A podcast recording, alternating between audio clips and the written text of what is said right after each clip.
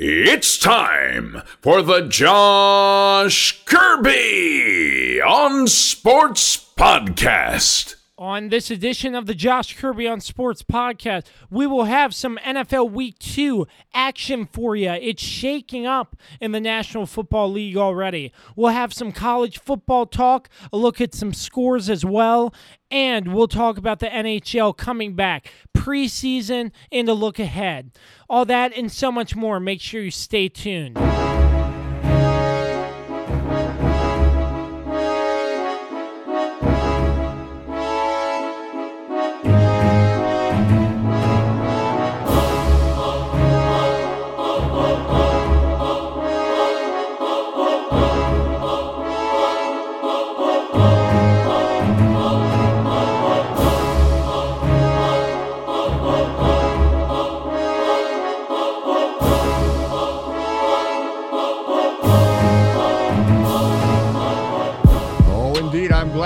Connected. This is Dave Johnson, voice of the Washington Wizards. You have connected to the right place because you are listening to my man, Josh Kirby, on Sports Podcast. All right, back with you on another episode of the Josh Kirby on Sports podcast. As always, I am your host, Josh Kirby.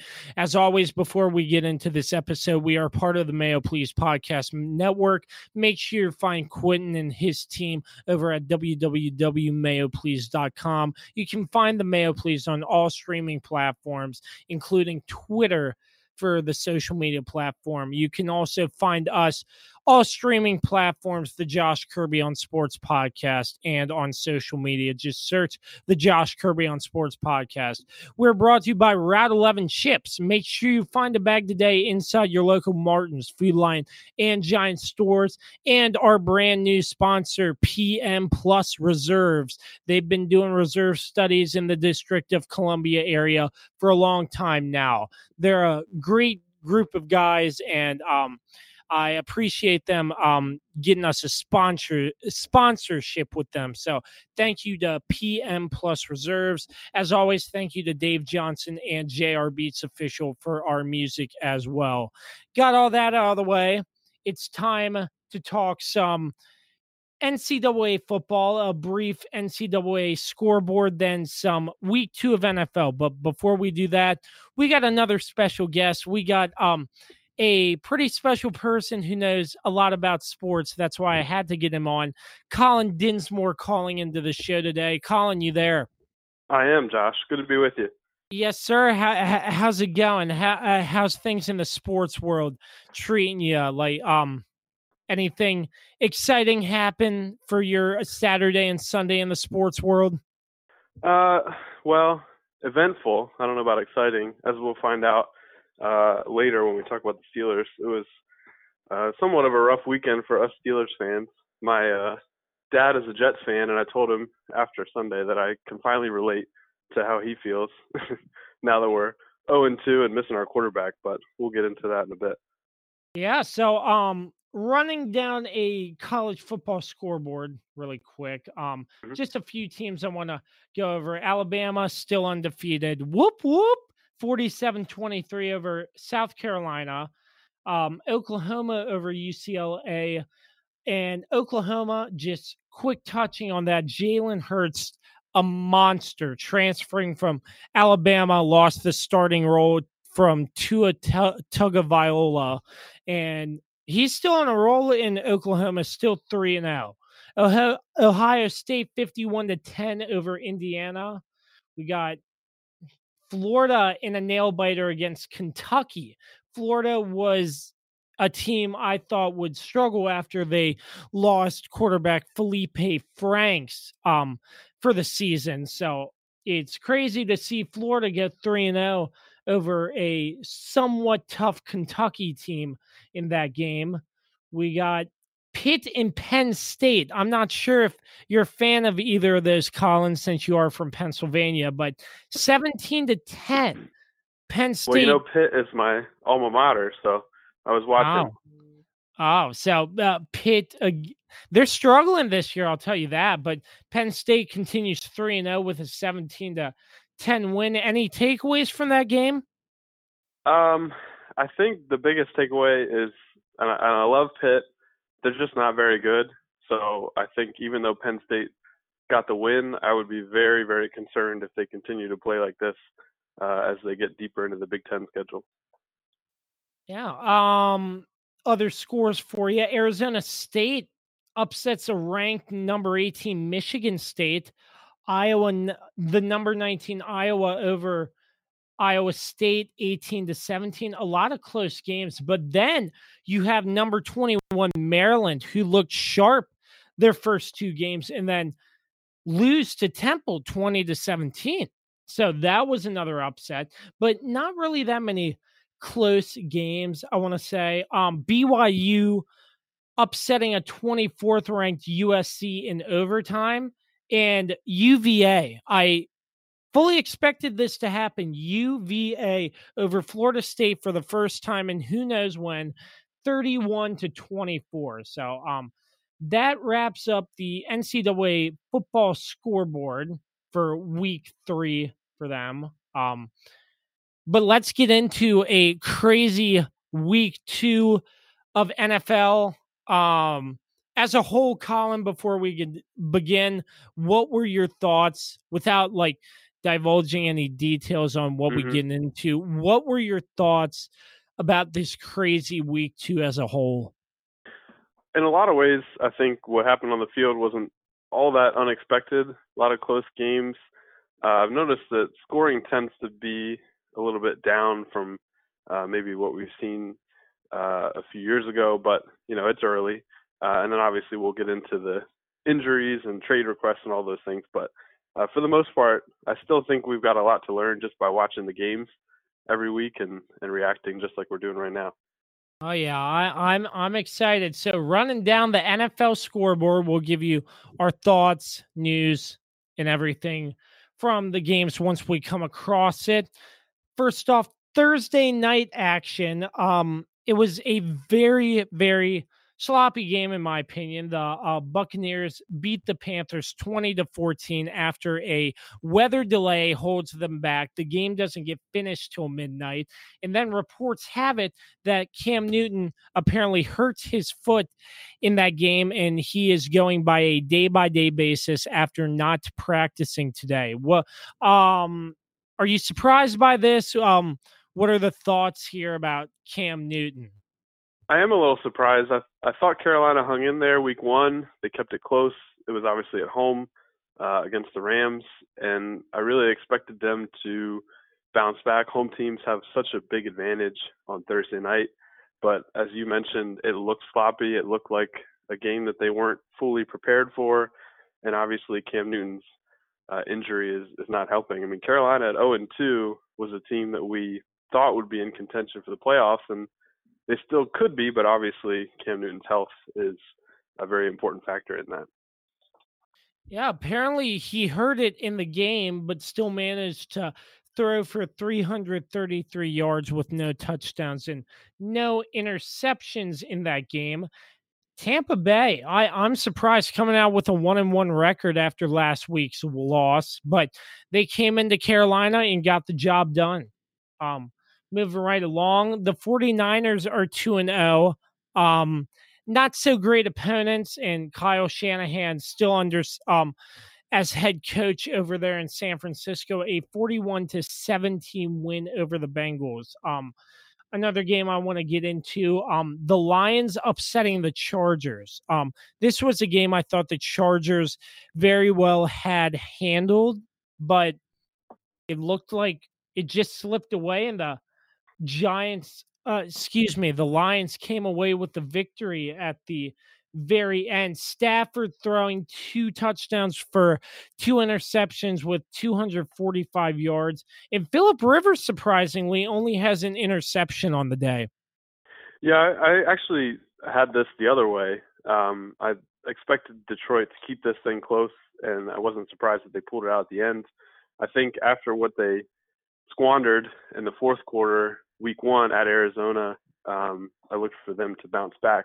But I also think it's important to point out this offense of the Chargers without Melvin Gordon, they were missing Hunter Henry this week. It's still very talented. Everybody knows that Philip Rivers is capable of uh, getting a team a win on any week. but this offense is just not quite um, the high-powered offense that they might need to win some of these close road games. So still a lot to uh, to prove for the LA Chargers. Yeah, um, that was a great point there, and um, Austin Ekeler sort of carrying this team right. as yep. the o- only back. He got me a lot of fantasy points last week. So, I'm with you. Yeah, so I mean, this week he's the only star player on the offense that can help besides Philip Rivers because Hunter Henry's out. Four to six weeks, if I'm correct, and um, Melvin Gordon's still holding out. So um, Char- Chargers still a lot of great talent, but they just got to Right. get healthy there. hmm Yeah. So moving on, the Packers. I know you wanted to talk about this game, but the Packers beat Kirk Cousins in the Minnesota Vikings 21 to 16 in a home game in Lambeau Field. Kirk Cousins still not looking like he's worth $80 million after getting um, signed from the Redskins. I think that's a fair assessment. Yes. I I mean I I thought that a little bit last year. He he put me up some great numbers in fantasy last week, but this week and not too much. He had two interceptions. But um mo- moving our focus over to the Green Bay Packers, looks like Aaron Rodgers and Matt LaFleur are um developing a good relationship so far. Um they they're 2 and 0. Um what what were your thoughts on this?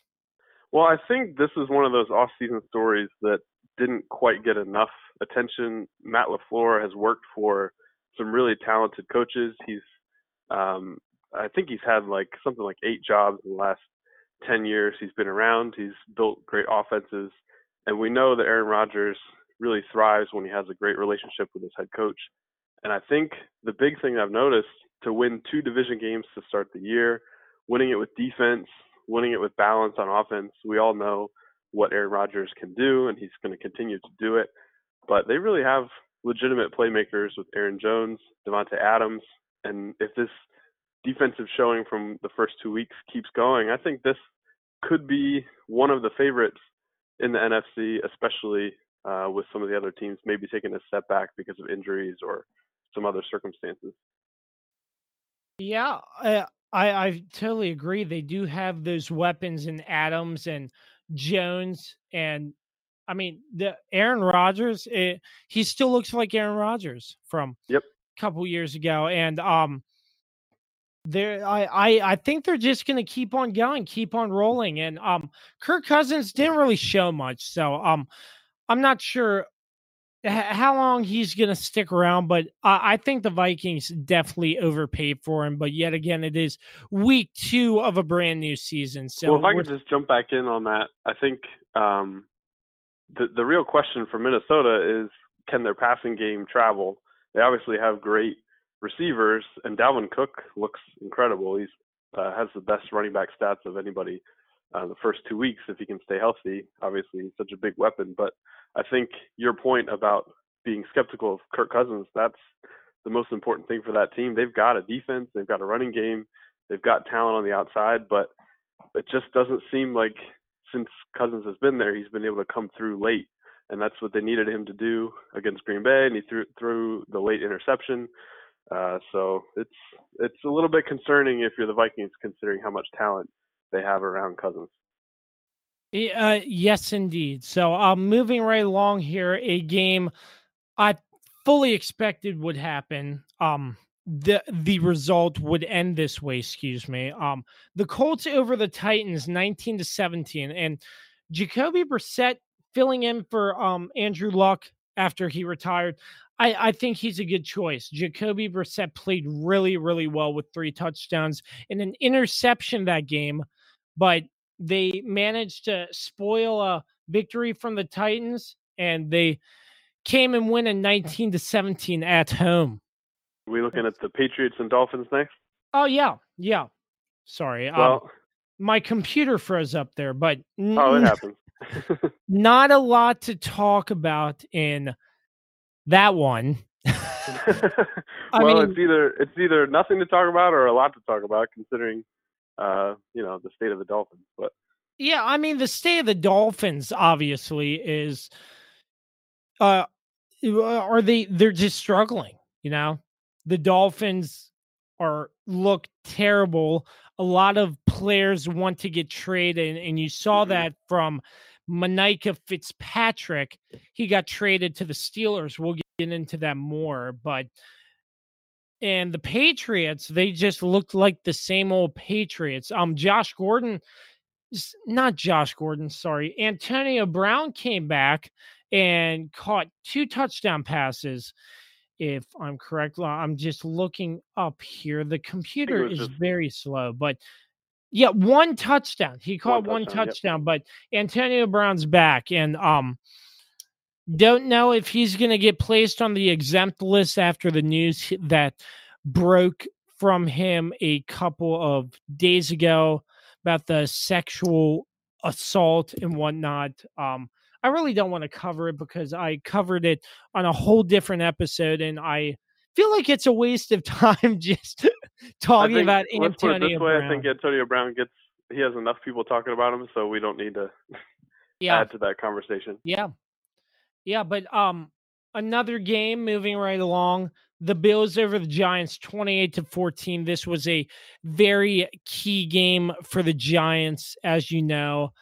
Eli Manning, the news broke today that he's getting benched for Daniel Jones. Um, I had a feeling this would happen, but not this early in the season. Um, what are you expecting out of Daniel Jones this year for the New York Giants? And how do you think the Giants can bounce back from an 0 2 start?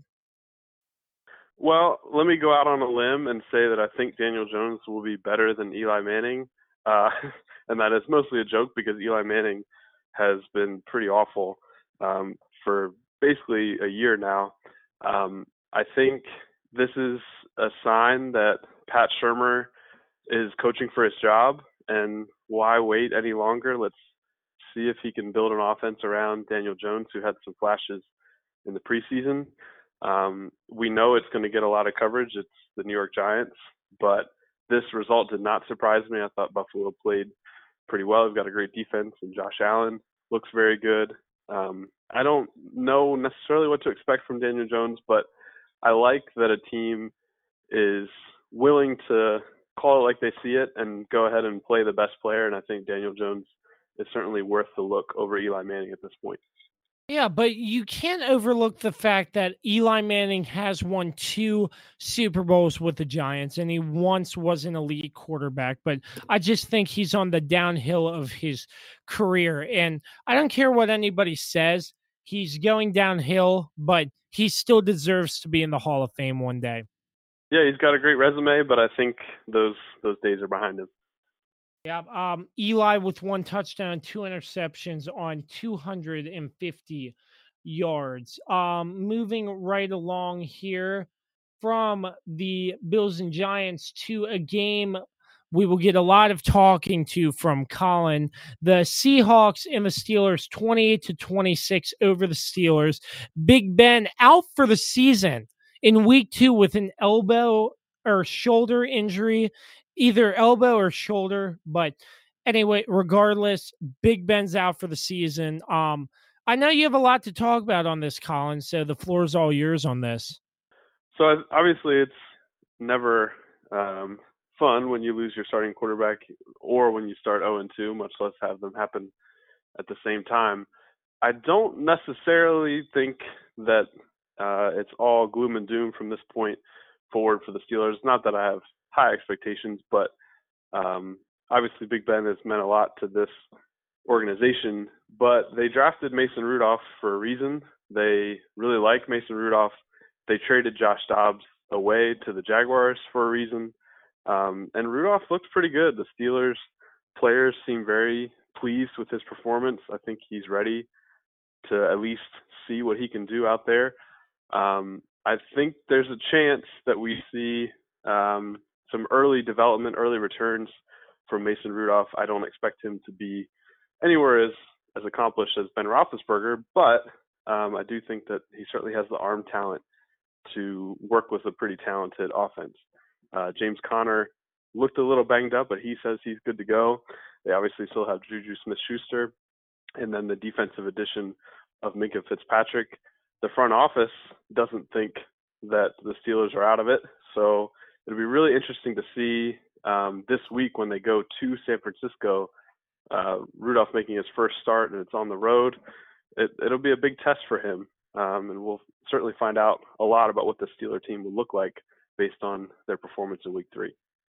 Yeah, m- most definitely. And what I want to get into this is Mason Rudolph was prepared. He was prepared just yes. in case, and as backup should be. And he he had a great showing with two touchdowns and only one interception, and they almost beat the Seahawks. Yep. But the Seahawks just kept it close, and they ended up winning. But I, I like what I saw from the Steelers in that game. Mason Rudolph has a lot of talent, and I think uh, I I think they can work with Rudolph. Um, I'm not sure what the status of Big Ben is in years to come, but could this be the Steelers' answer long term moving forward after Big Ben? And, one other angle, I think. Um, now Ben says he'll be back, and I think he believes that. But trading your first round pick for Minkah Fitzpatrick and trusting in Mason Rudolph tells me that if things continue to uh, be unsuccessful this year, that Mike Tomlin could be uh, somebody that is uh, on the hot seat.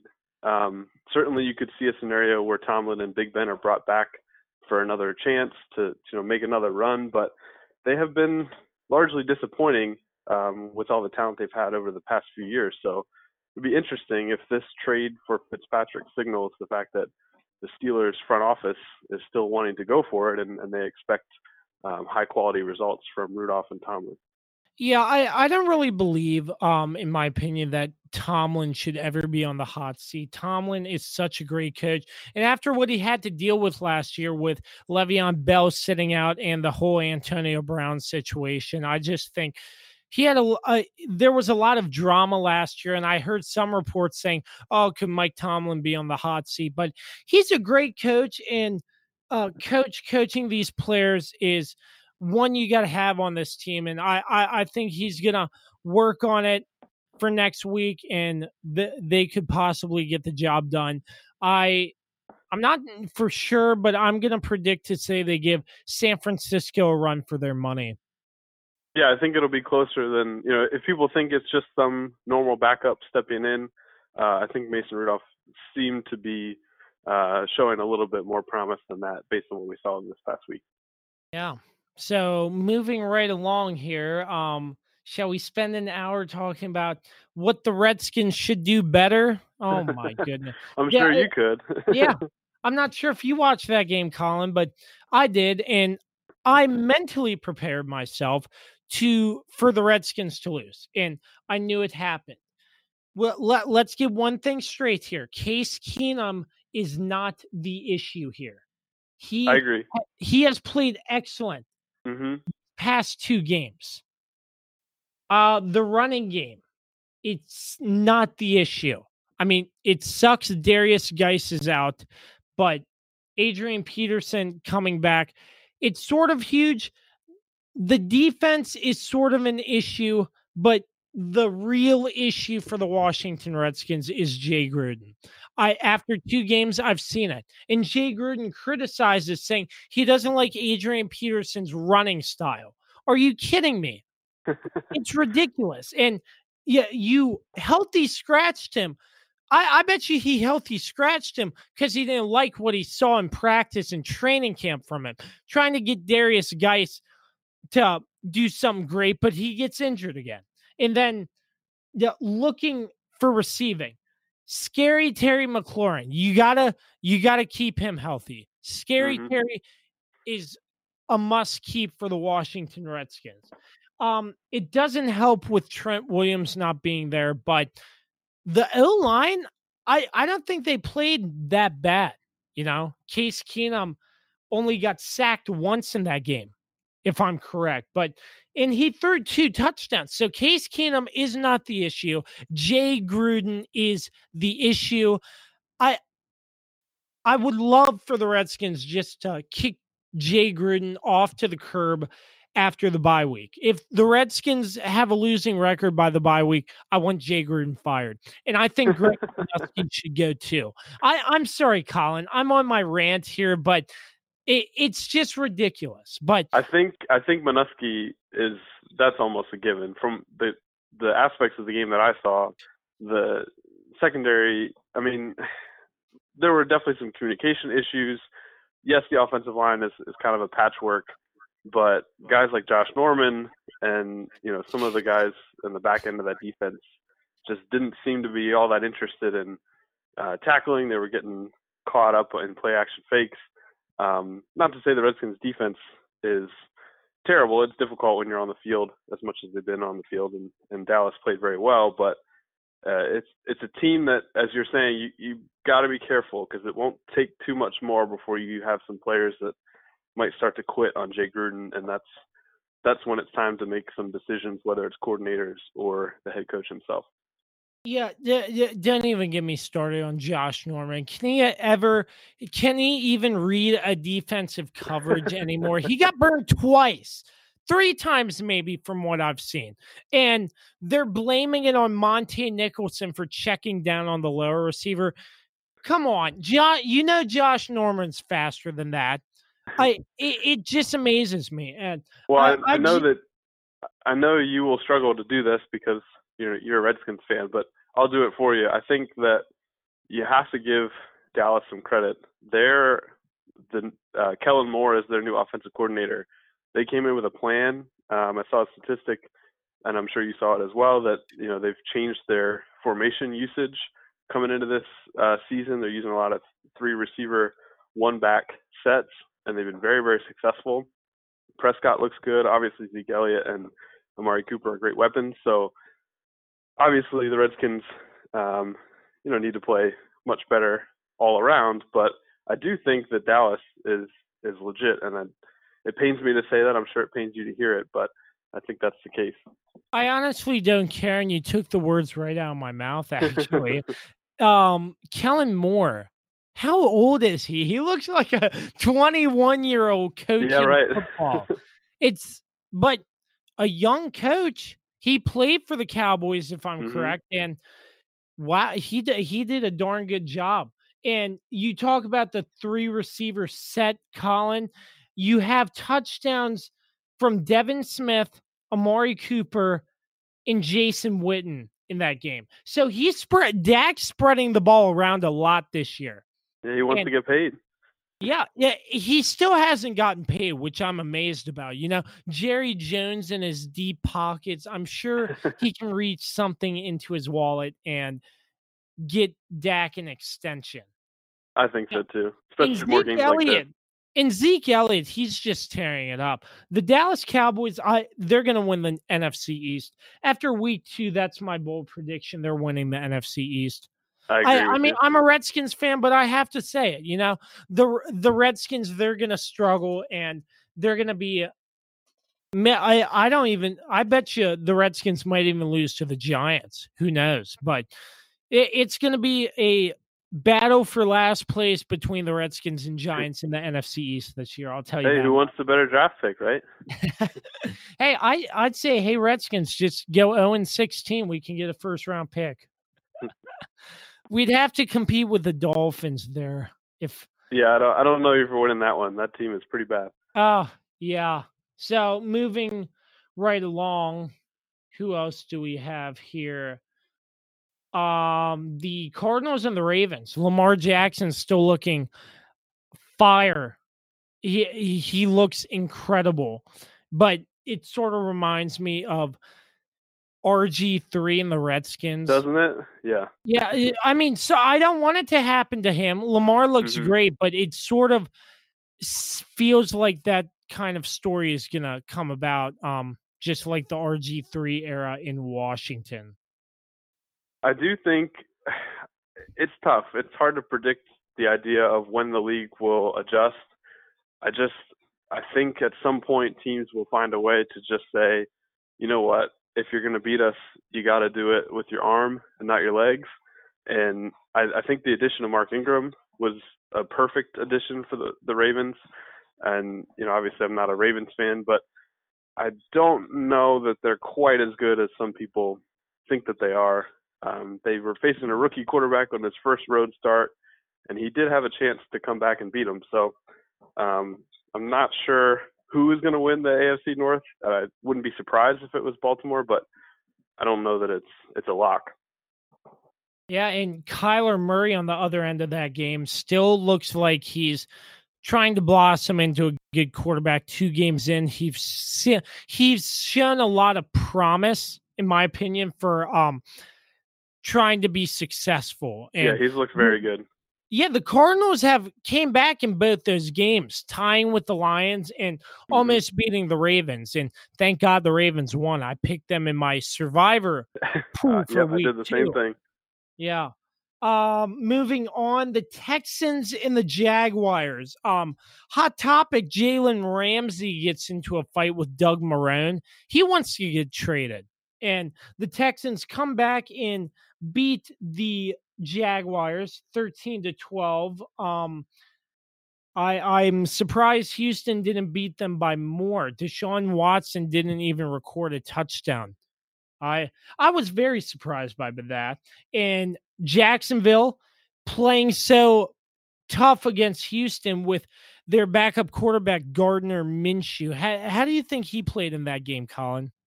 Uh, it's certainly a tough matchup, um, and anytime you can almost come back in a close game, uh, it certainly helps with your experience. I feel bad for the Jaguars. I like the Nick Foles addition. I do think this is a little bit of a of a trap game for Houston facing a rookie quarterback coming off a difficult loss against the Saints where Houston looked very, very good. So I'm not too concerned. I don't think um, DeAndre Hopkins will have too many more games of just 40 yards receiving as he did um, in this one. But one thing I want to mention, and this is really nothing to do with the teams specifically, we saw this twice uh, in the league this week. I really loved Doug Marrone going for two to try to win the game. Now, you know, they ended up being unsuccessful, but especially with a rookie quarterback, trying to get him uh, win, push him across the finish line. I think more teams should start to do things like that. Um, certainly makes it more interesting. We already had a tie week one. I'd be fine with not seeing any more ties the rest of the year. Um, but I, all in all, I think Houston will be fine, and I do think Jacksonville will will struggle. Certainly, the Ramsey situation is not helping. Yeah, and um, I I remember talking in a future podcast. I think uh, previous podcast, excuse me, last year about going for two to win the game, and mm-hmm. Yeah, you know, sometimes you just got to make that gutsy call. I don't hundred percent agree with it, but I'm starting to realize, you know, these these not so good teams trying to win a game or trying you know, as you just got to do what you got to do to win a game. You know, it is the regular season. Yeah. yeah. Now, if if I could jump in on Jalen Ramsey, yeah, um, I, I think I've read reports that the um, Jaguars are looking for at least a first round pick. I think teams will be lining up to give that to them. Um, I've seen names rumored like or teams rumored like Kansas City, Seattle, uh, Dallas has a pretty big need oh, um, for a guy like Jalen Ramsey. So uh, I think with a guy like like him with his talent, we saw it with Minkah Fitzpatrick. I think that could, he could be a difference maker for a defense um, that's willing to part with a first round pick. Um, Eagles certainly need some secondary help, so that'll be something that's really interesting to watch. And if you didn't see it, I strongly suggest uh, going on YouTube or somewhere finding the clip of Doug Marrone and Jalen Ramsey on a borderline physical altercation, or it was about to be. Um, that was pretty ugly. I would be very surprised if Ramsey plays again for the Jaguars.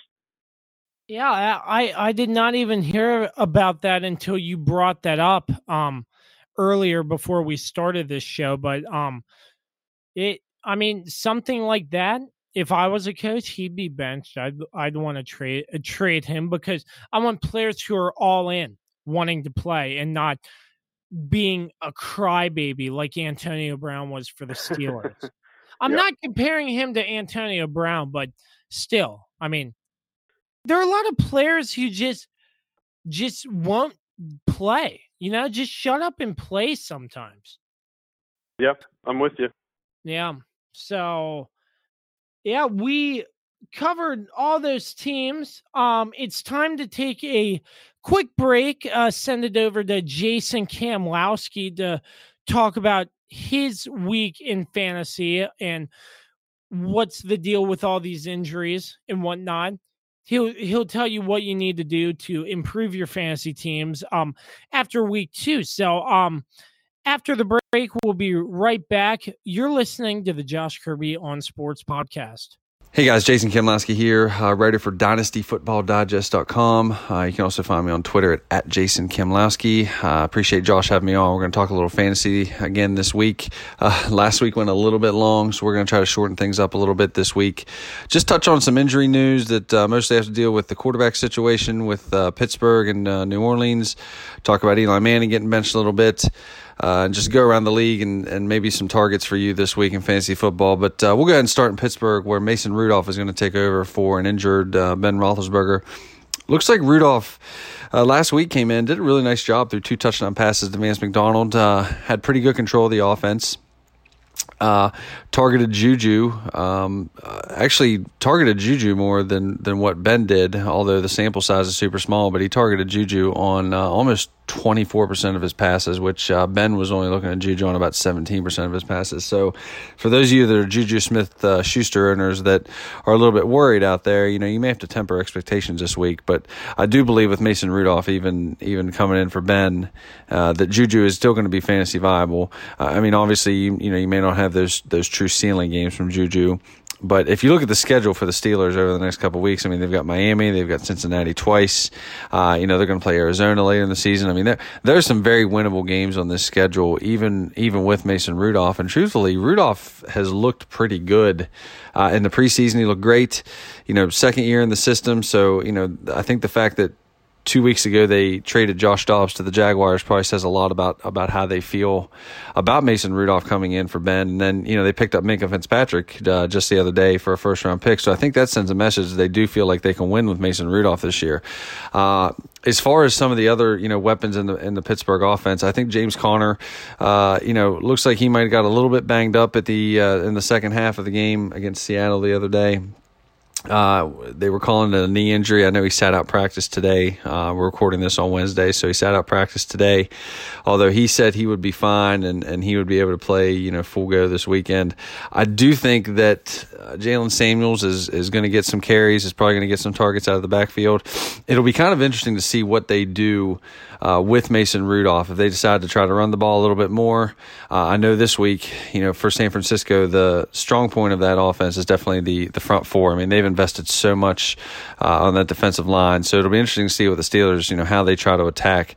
Uh, I would think they're probably going to go with uh, more of a short uh, an intermediate passing game, try try to get the ball out quick, get Rudolph into into a rhythm. But long term, you know, I think for the Steelers' offensive weapons in general, uh, I would say for James Washington, this is a good thing. Uh, you know, him and Rudolph played obviously together in college. Washington was a former Biletnikoff winner. Uh, you know, again, they had a great um, you know chemistry in the preseason. And you know, I think for Washington's sake, uh, this could be a situation, especially with Donte Moncrief looking like he's just not going to be a factor at all. Uh, he dropped another pass on on Sunday that resulted in Rudolph's only interception, and that was a ball that should have been caught. I, I would think Washington is probably going to get a lot more snaps. So I think I think what you're probably going to see is probably a shift towards James Washington being more of the uh, the wide receiver two in Pittsburgh. Now, before the season, I had written about him. I was very high on James Washington, uh, and to a degree, I still am. But obviously, you know, Ben Roethlisberger is is a Hall of Fame quarterback, whereas you know Mason Rudolph is not. But uh, those two, Rudolph and Washington, have proven to have kind of a, a good connection over time. So you know, you you might see a, a little bit more of a funnel situation here than maybe you otherwise would have. And really, I mean, the Steelers receivers are just having such a tough time right now getting off uh, coverage. I mean, they're just not getting any separation you know, and for a younger quarterback like Mason Rudolph, you know, it's going to be important for him to be able to have, you know, some room to, to throw into these windows. So I, I, look for Juju to probably work a lot more out of the slot, try to get him freed up underneath. Uh, maybe take some deep shots to James Washington early on, try to get the backside of that 49ers defense loosened up a little bit. Uh, and then, you know, James Conner will, will probably t- see anywhere between 15 and 20 touches, and I would see Jaylen Samuels probably seeing, you know, 8 to 12. Um, you know, and I would say in general, the, the offensive pieces for Pittsburgh, you know, I think you've got to downgrade them a little bit. Obviously, Ben last year, you know, throwing for 5,000 yards. I think he's one of the most underrated quarterbacks for fantasy purposes out there. But I do believe the Steelers, you know, think that they can win with Mason Rudolph at quarterback. I don't see the offense changing a whole lot. He did come in, like I said, in the second half threw two touchdown passes, moved the ball well. Uh, you know, the defense is going to have to play better. I don't see any reason why the Steelers they won't be able to put up anywhere, you know, 24 and 28 points uh, this weekend against the 49ers. But it's just a matter of whether or not the defense can slow them down. And I do think that's another thing worth mentioning here. Uh, as long as the Steelers defense has given up 28, you know, to 35 points a game, which has really been about where they are. Uh, the Steelers, the Steelers offense is going to have a chance to score points, and they're going to have to score points if they're going to, you know, keep up with with these other teams. So I do think that uh, you know if you're if you're an owner of, of the of the Steelers pieces, I think you got to hang tight. You know, if you try to sell now, you can be selling super low. I don't know that Mason Rudolph has anything more than you know maybe some some back end super flex QB two appeal right now. Uh, I did not pick him up in any dynasty leagues this week. I definitely didn't touch him in any of my redraft leagues.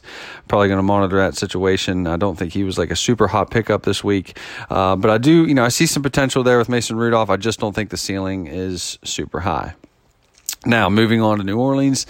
You know, of course, Drew Brees again is going to be out. It looks like anywhere between six to eight weeks with a thumb injury. Uh, they did come out today and say they were not going to put him on IR. Uh, the interesting thing here, though, is going to be I mean, Teddy Bridgewater looked really bad on Sunday. Uh, they really did not, you know, in contrast to Mason Rudolph, the Saints never really did get into any kind of a flow offensively. Um, you know, Bridgewater was largely ineffective. Uh, the Saints only scored nine points. I mean, after Brees went out, it, it just really looked like they didn't have much of a plan. Uh, I think this is a massive downgrade to the Saints offensive players. I mean, Michael Thomas, Alvin Kamara. Um, uh, you know, you can't bench these guys. I mean, obviously they are, you know, superstar players. You know, you invested in them, high draft pick, you know, whatever you want to say. But I, I think it's going to be hard for you, you know, to expect these these massive ceiling games, especially out of Kamara. Uh, I think this probably hurts him more than hurts anybody. I mean, you look at his line last week, you know, 13 carries, 45 yards, hardly involved in the passing game, just one catch for 15 yards. I know the Rams defense is pretty good, but at the same time, um, you know, Bridgewater just just didn't look great. Only 17 30 for 165 yards last weekend. Um, you know, Michael Thomas, you know, he he still got his catches underneath, and that's kind of where, where Bridgewater excels. He doesn't really push the ball downfield. So, you know, you, you could still see, you know, a situation where Michael Thomas, I, I think he's still going to get his targets. But again, you, you just have to temper the expectations here so much because Brees is just so good at, at running that offense and getting them into the right play and, you know, getting rid of the ball. Uh, you know, and Teddy Bridgewater right now just isn't. You know, he looked very rusty last weekend. Uh, obviously, you know, being thrust into the situation he was put into. You know, the Saints are on the road, which right away, you know, is a downgrade to them. But, you know, they're on the road, and then, you know, this happens to Brees in the first quarter, and, you know, and, and you know, Bridgewater's kind of forced into action there. Um, but I think I think the the issue here is going to be, and it sounds like today that Sean Payton um, thinks that maybe Taysom Hill uh, and, and, you know Teddy Bridgewater might might split snaps at quarterback, and it'll be interesting to see. I actually like Taysom Hill. I picked him up in a dynasty league uh, this morning. He he went unclaimed.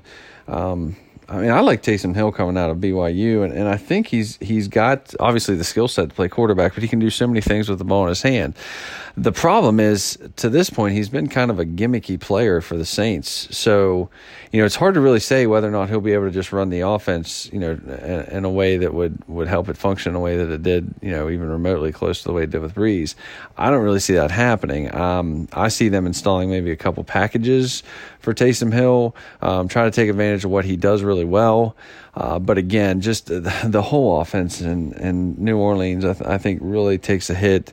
You know, Kamara, I think, goes from being a guy that, you know, could be, uh, you know, on any given day, 150, 175 yards with, you know, six or seven catches and a touchdown to, you know, uh, having a hard time to get to 100 yards um, and, and, having a tough time catching the ball in the backfield. Uh, this makes me completely uninterested in, in Latavius Murray. Uh, I want no part of Tre'Quan Smith because, you know, like I said, Bridgewater doesn't push the ball down the field. I do think this could help Jared Cook. Uh, Jared Cook, you know, he's he operates underneath. He kind of operates in the same area that Michael Thomas does. Uh, you know, I think so far he's obviously you know been very disappointing, but I do think this could help Jared Cook.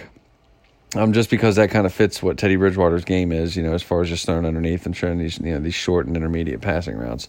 But, but really, this is just a massive blow to the Saints. Uh, you know, I think their goal was to try to keep their head above water uh, until Drew Brees can get back. You know, that's probably going to be, you know, a tall order.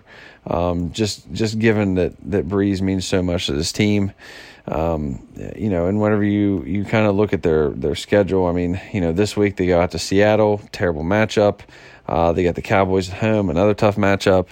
You know, then they go to the the Saints, Jaguars, Bears, Cardinals. I mean, this is this is going to be ugly uh, for New Orleans over the next couple weeks. You know, uh, Seattle, Dallas, Chicago, um, terrible, terrible matchups. You know, going to Jacksonville, I don't, I don't think that's a great matchup either.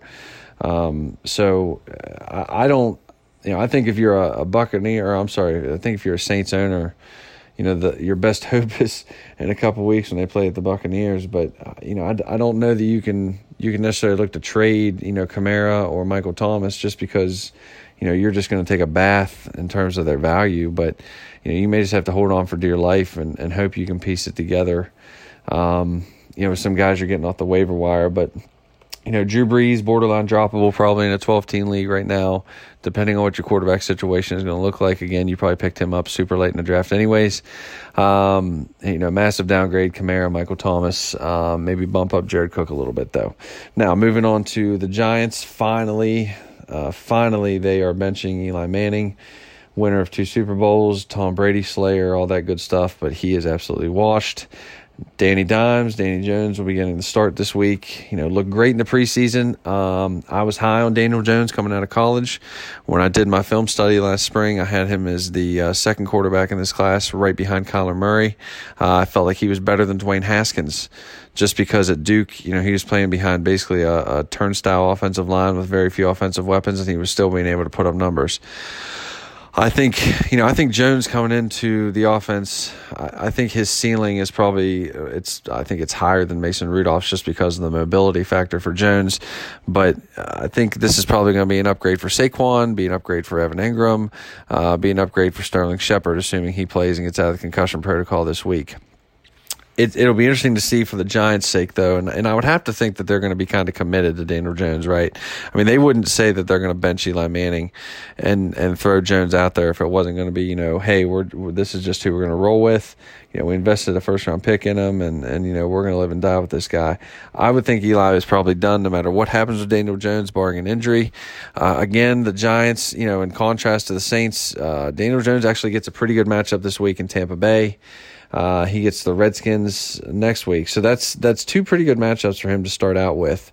Uh, and I think Daniel Jones, uh, especially in like a super flex you know two quarterback league could have some streamer appeal. Um, you know depending on what your quarterback situation looks like. I would definitely you know he would be my preferred pickup probably over mason rudolph. Uh, like i said just because the the jones ability to run you know definitely makes his floor a little higher uh, than maybe what rudolph's floor um, is for a guy who you know who doesn't really run the football.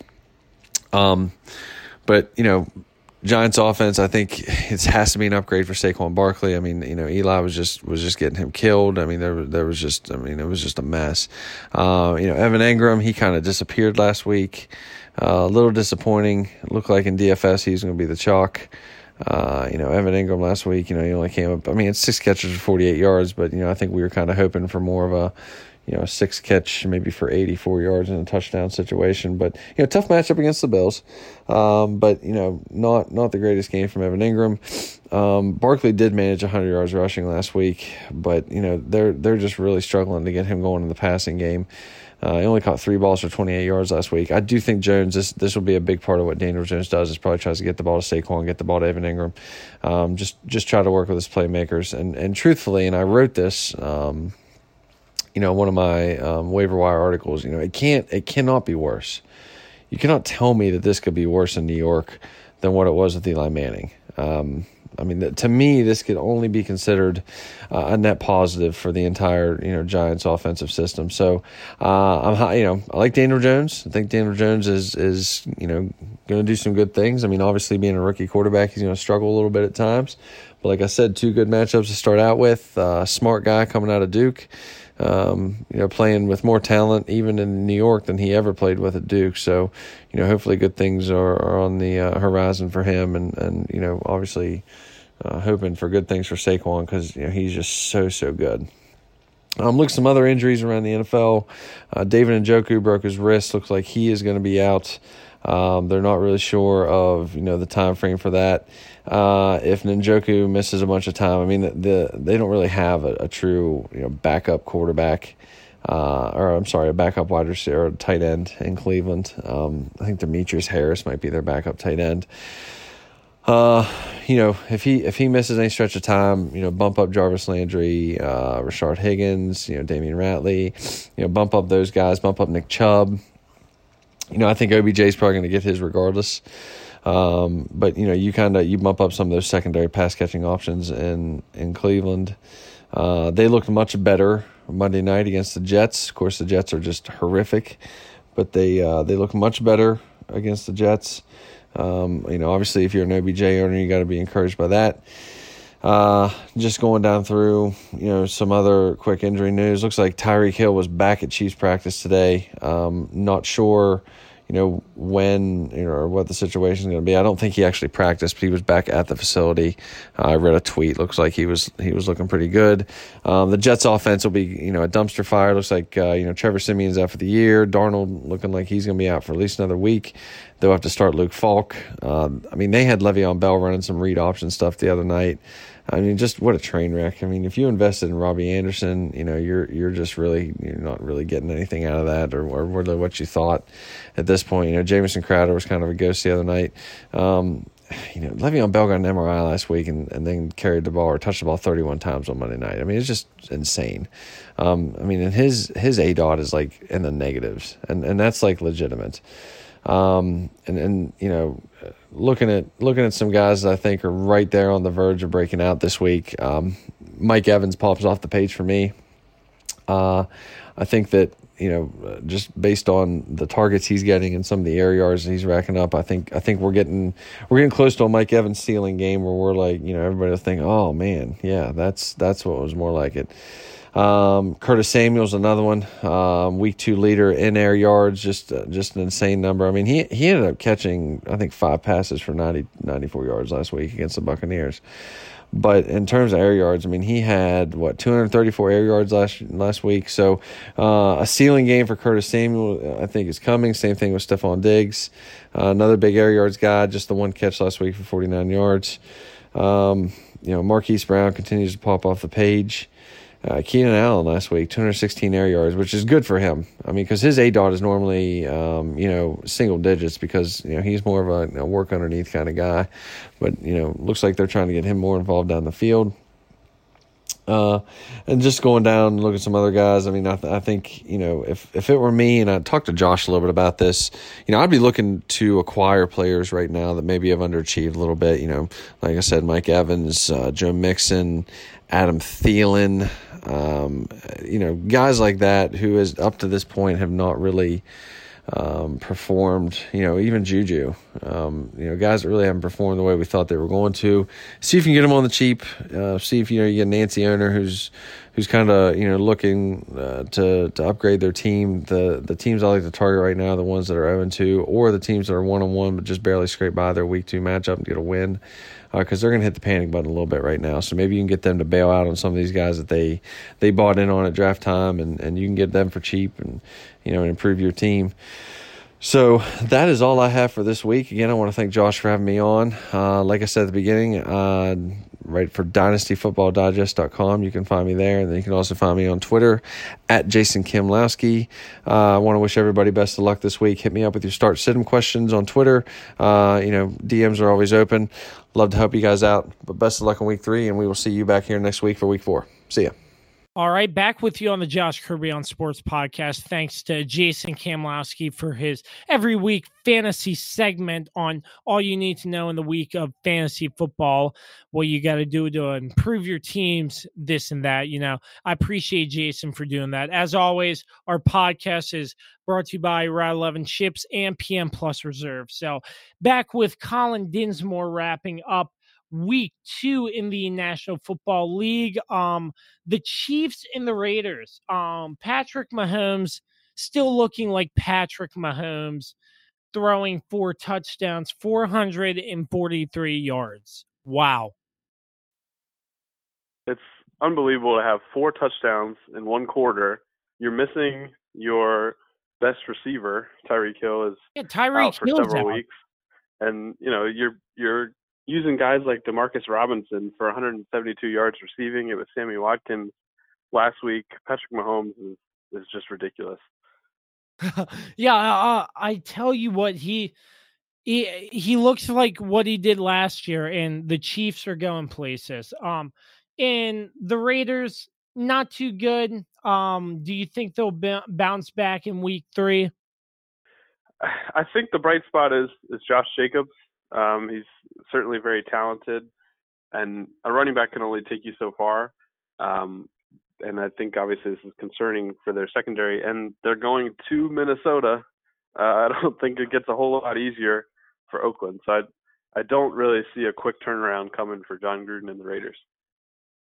Yeah, I, I, I agree with that. A tough schedule ahead. Um, moving right along from the Chiefs and the Raiders over to, I believe it was, where is it here? The Bears and the Broncos. What a shootout this was. The Bears, I think they underperformed a lot. I feel like the oh, Bears. Oh, their offense looks awful. Yeah, I feel like they could have played so much better and they kept it close with the Broncos. Came down to a guy falling down with one second left and Pedro Pinata or whatever his name Pinero, is. Pinero. Pinero. Yeah. Pineiro, yes, Pinero. So he kicks the game winning field goal, but the Bears just did not look like the same Bears we saw last year. Well, and I think what you also have to remember about this game is you had um, the the go ahead two point conversion, which I just said that I really liked, even though it didn't work out for Jacksonville. It worked for uh, Denver after an offsides call gave them another chance. Um, but Bradley Chubb was called for uh, roughing the passer on just a horrendous call. It was just a normal hit on Trubisky. Oh yes. And the reason I why I bring that up is is the Bears probably should have lost without that call. So had they started out 0 2, including losing to a pretty mediocre Denver team, uh, I think there's some serious concerns about has the league caught up to Matt Nagy's offense? Um, why is Mitch Trubisky not taking that next step forward? Um, this is, you know, they need a, a big showing in week three um, because they have not looked good the first two weeks, especially on offense. Yeah, I mean, only 120 yards passing for Mitch Trubisky. That just does not sound like the Chicago Bears to me. Week three is against the Redskins. So I was just going to say, you know who they can bounce back against, maybe. Yep. yeah, definitely they can bounce back against the Redskins if they bounce back at all. Moving mm-hmm. right along from the Bears and the Broncos to the Rams and the Saints. And another big headline here Drew Brees out in the first quarter with a hand injury, screwed my fantasy team mm. over, and the Rams end up winning. And another controversial call, social media is calling it. Yep, I know what you're going to say. The Cam Jordan run back, they called it dead. They still got the ball, but that should have been a touchdown. Do you agree? Oh, it's it's ridiculous. I I don't understand. We can go back and fix these plays. The only thing that can make the call wrong is by blowing the whistle. You can fix the clock, just let it play out. We can make the decision afterward. Um, I, I don't understand why we have replay, but yet we're still beholden to, um, you know, refs making difficult. I mean, it, it's not an easy call, but I just don't understand why they're not told to hold the whistle and figure it out afterward. Uh, you can still get the call right, but that was a big deal. I mean, the Saints had just lost Brees. That touchdown could have changed the outcome of the game, um, and that was really unfortunate for the Saints. And it's not like they haven't experienced bad calls against the Rams in the recent past. So, yeah, I mean, you know, officiating isn't easy. Um, I don't really want to bash the officials, but um, if they're if they're told to let it play out then figure it out after. Um, I don't really understand why they did that, why they blew the whistle, but after he had recovered, yeah, yeah. I mean, it, it and it was funny that another bad call happened in the same game, the Saints against the Rams, yep. and you you look um on the offensive side of the football for the Saints after Drew Brees goes out. Uh, Teddy Bridgewater just looked like he could not handle the offense at all. They just kept punting, and the Rams took advantage and ended up beating the Saints twenty-seven to nine. I think that'll change. I think uh, Teddy Bridgewater is the highest paid backup in the NFL. He could start for, well, certainly the Dolphins um, who he turned down in order to come back to New Orleans to be their backup. I think with a week of practice, um, you'll see a lot better showing from Teddy Bridgewater. He's not going to be as as strong as as Drew Brees. They do go on the road to Seattle, um, but of all the dicey quarterback situations in the league, I, I don't think there's going to be a huge drop off. I still think the Saints uh, can be a playoff team and survive uh, six weeks of no Drew Brees. Yeah, I mean it's it's going to be tough in my opinion. My fantasy team is definitely struggling, but um Teddy Bridgewater, like you said, I do agree with the practice time, practice, practice, practice, and hopefully he can get the system down. And wor- worst case scenario, Taysom Hill has played some quarterback. I wouldn't be surprised if Sean Payton throws him into the mix um, next week somehow. Yeah, I, th- I, definitely think he'll get more snaps uh, than we have seen when Brees was in there for sure. Yeah, Taysom Hill is like a all you uh one for everything quarterback. You know, uh, like one for everything guy. He's played defense, special teams, offense, wide receiver, quarterback, you name it. He's a versatile athlete and one you want to keep on the team. And I think he's definitely going to get leaned on during Drew Brees' recovery time. Yeah, I mean, you don't see uh, too many quarterbacks being the lead protector on punts and also playing quarterback. So Taysom Hill yeah, is who, a who unique athlete if you saw Tom Brady being the lead protector on a punt, I don't think that would go over well with some New England Patriots fans. I think so, he'd have to improve his 40 time in order to do that. it, I mean, it'd definitely be unique, but it, uh, yeah, I just love Taysom Hill and his versatility, and it's definitely going to help the Saints in some way next week. But look at it the other way, um, and really quick. I think Seattle – who struggled against Cincinnati, pulled out the win. They get the benefit of um, missing out on most of the game from Ben Roethlisberger, and now they have a home game against the Drew Breesless Saints. So we could see Seattle having some pretty good fortune leading to a potential 3 and 0 start. So that's something to keep in mind for next week. Uh oh. Uh oh. That, that could be potentially uh, big co- topic to cover next week and the week after. So, um, moving right along, that wraps up your Thursday night and Sunday day games. We'll move into the Sunday night game with a very bad showing by the Philadelphia Eagles. Injuries really hurt them. And once again, my fantasy team was screwed when DeSean Jackson went DeSean, out. yeah. yeah that that was bad. He went under the tent, didn't even play at all. I don't think. I mean, he went on the field. He didn't really do much plays wise. Um, it, what was the deal with um Philly in that game? I I watched till halftime. Um, but Atlanta seemed to be the upper team in this game after uh, Atlanta played played well as they usually do at home. Um, I mean, we just got to be honest. The Eagles their secondary is not very good. Ronald Darby was picked on constantly yeah. in this game, whether it was Ridley or obviously Julio. He really struggled. Um, Matt Ryan threw a red zone interception, or the game wouldn't have been as close as it was. Uh, I don't think the Eagles necessarily, you know, needed to win, but uh, there were definitely some things in there that that I think they can clean up um, but it was it was not a good performance.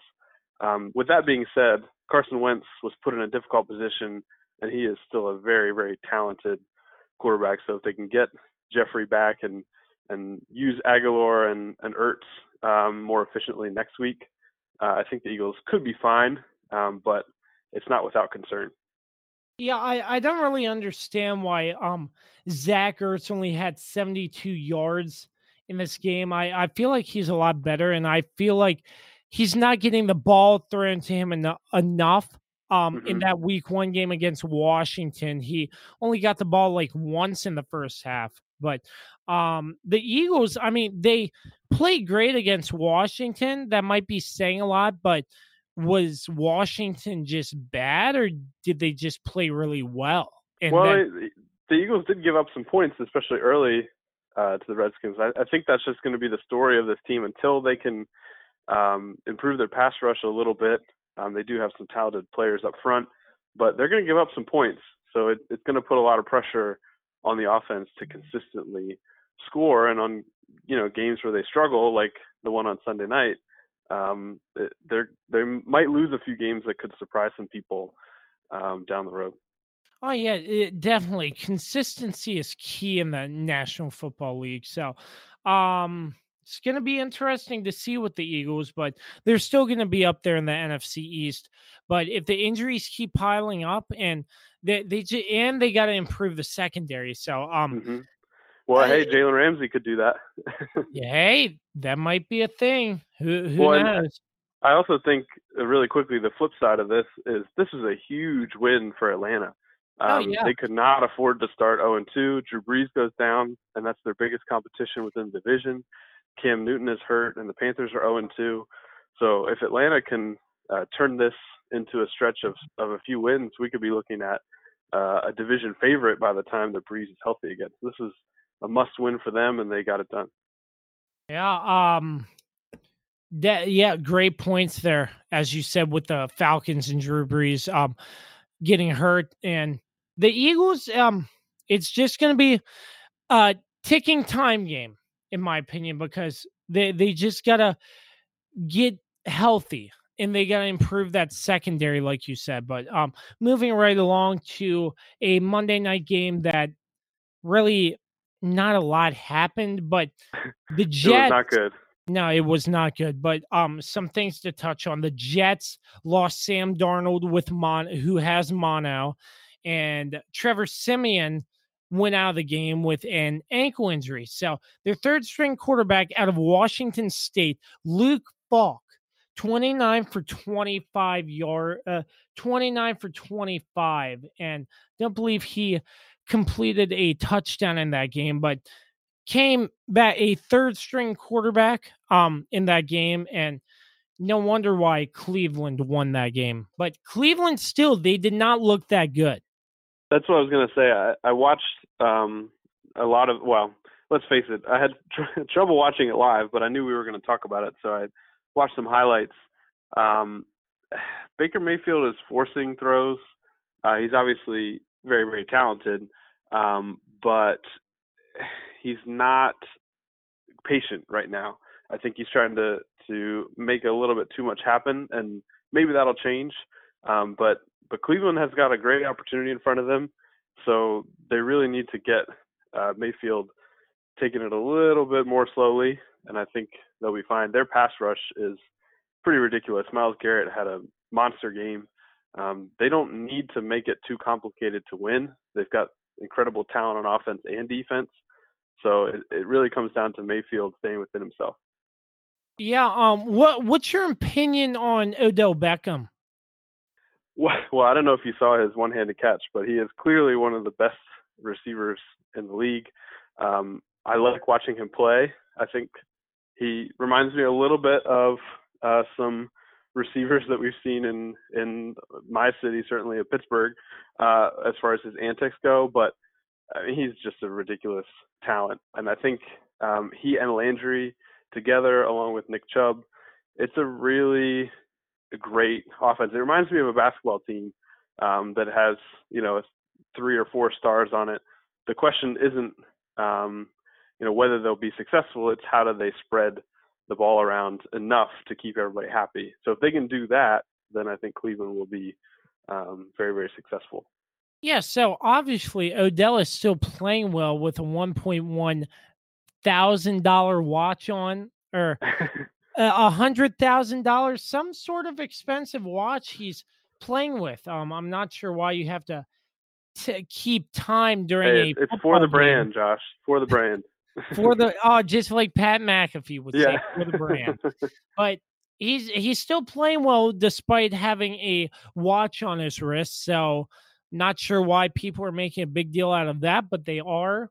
Um, the Browns, they they got to improve. Um, I, I do like your points, like you said, but their defense with Myles Garrett, they, they looked pretty good. I watched up until halftime, and the Jets, um, I, I think they're going to struggle until they get Sam Darnold back. I heard he was feeling better, but who knows the timetable with uh um well, something they, like they mentioned mono. this. They mentioned this on the broadcast, uh, which is something I didn't know. That apparently mono can actually be worse for uh, adults as opposed to um, you know teenagers and people a little bit younger. And the the issue with football is it makes your spleen rather enlarged as you deal with the symptoms. So basically, doctors aren't necessarily concerned about how he feels; they're concerned with him uh, possibly taking a hit and potentially lacerating his spleen. So it it looks like it's going to be a solid month uh, before Darnold is going to be back, just because they're obviously not going to risk their franchise quarterback Oh yeah, um, on an 0 2 start. yeah, de- definitely the Jets are, in my opinion, are going to struggle until they can get Sam Darnold back. Um, Le'Veon Bell played in that game. What do you think of Le'Veon Bell? Oh, he looked like himself. He- I've watched many a Le'Veon Bell game, and he um, he did have a, a fumble as he was trying to extend uh, down into the red zone, but he's still uh, an unbelievable talent. Um, I don't think he envisioned things starting out this way, but uh, he and everybody that was worried about him maybe being overweight or rusty, he looks like himself. Uh, that is not a great offensive line, um, and he was making some things happen. And he's he's the only show in town uh, until Darnold is back. Yes, I I do agree with that. So um that wraps up week 2 in the National Football League. Um any thoughts as a whole wrapping things up on this week 2 segment? I think I was telling you before uh, we got the show started. I think we still we don't know more than we know at this point, so I don't want to overreact too much. Um, sometimes we focus on who's 0 and 2, who's 2 and 0, um, but certainly I think for me the big storylines we got the Packers taking a big step forward.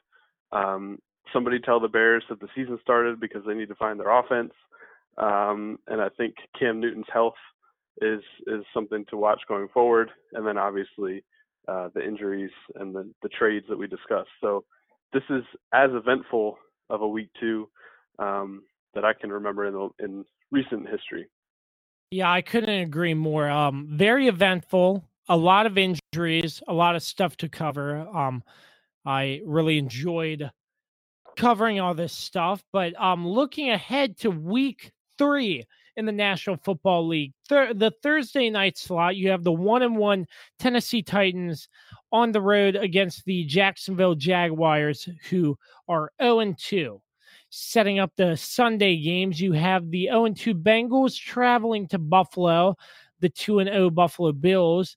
You have the Dolphins going to Arlington, Texas to face the Dallas Cowboys. I'm very excited to see how many. Oh my God. I, um, that's just not going to be a good game. The Patriots, then the Cowboys. Then you have the Broncos traveling to Green Bay to face the Packers the Falcons and the Colts, both one and one records. The Ravens and the Chiefs. That's going to be a really tough test for That's Lamar. Jackson facing Patrick Mahomes. He's going to be battle testing that game, hands down. And moving on, you have the Raiders and the Vikings, um, the Jets and the Patriots, the Lions and the Eagles, the Panthers and the Cardinals, the Giants and the Buccaneers, the Texans and the Chargers, the Steelers and the 49ers, the Saints and the Seahawks in the 425 slot, the Rams and the Browns on Sunday Night Football, and Monday Night Football, a guaranteed Redskins loss because their record sucks on Monday night against the Chicago Bears at home. Um, the Redskins and the Bears. Um, any predictions, thoughts for week three, Colin? The three games that are standing out to me, um, they're going to start out with the the one that might be a little surprising, but Falcons at the Colts. Um, again, as I mentioned, I think we'll learn a lot about the NFC South moving forward. And I also don't think the Colts are quite as bad as some people think. So somebody's going to come out of this game at two and one, and that could have uh, implications on their division. Um, the other two, I think, that matter a lot. The Browns hosting the Rams in another primetime game. This could be the coming out party for the Baker and OBJ connection, or it could be, you know, a, a frustrating loss in prime time. So I think that one's a huge game um, as far as predicting what's going to happen next with that team. And then the big game is the one that you mentioned, uh, Ravens and, and Chiefs. Can Lamar Jackson keep up with Mahomes, and can the Ravens defense um, sort of handle Mahomes as, as best that anybody can? Very great predictions for NFL Week Three. I'm excited. You're probably excited for week three, and that's coming up next week on the Josh Kirby on Sports podcast. We'll have everything you need to know in our breakdown of each and every game, sort of like in this format. So, um, one more segment, uh, actually, sort of a pop up segment before we end this podcast. The NHL started last night with their the first set of preseason games, and um I know you sort of are a hockey fan, Colin. Um, what are you expecting from the NHL this season? Well, uh, sort of a hockey fan is, is certainly an, an, operative term. I'm a Flyers fan, so I enjoy hockey, but I only enjoy it for about six weeks at a time before we inevitably have a terrible stretch. Um, but anything that results in the Penguins not being successful is a successful season to me. So go Caps, right? We can agree on that. Oh yes, yes. Oh yeah, I I I, I cannot agree more. And the Capitals actually won last night, a four to three win in overtime against the Blackhawks. You also have the Predators beating the Panthers six to three. The Devils and the Bruins four to three. Devils the Islanders and the Flyer over the Flyers three to one. The Canadiens over the Devils four to two. The Sabres, the Sabres over the Penguins five to four. And the Blues and the Stars two to nothing. Blues. The Canucks and the Flames three to two. The Oilers and the Jets two and out two to zero and the Flames and the Canucks four to three Flames. And as you know, starting off the NHL season, Colin, you have the two recent Stanley Cup champions, the St. Louis Blues and the Washington Capitals.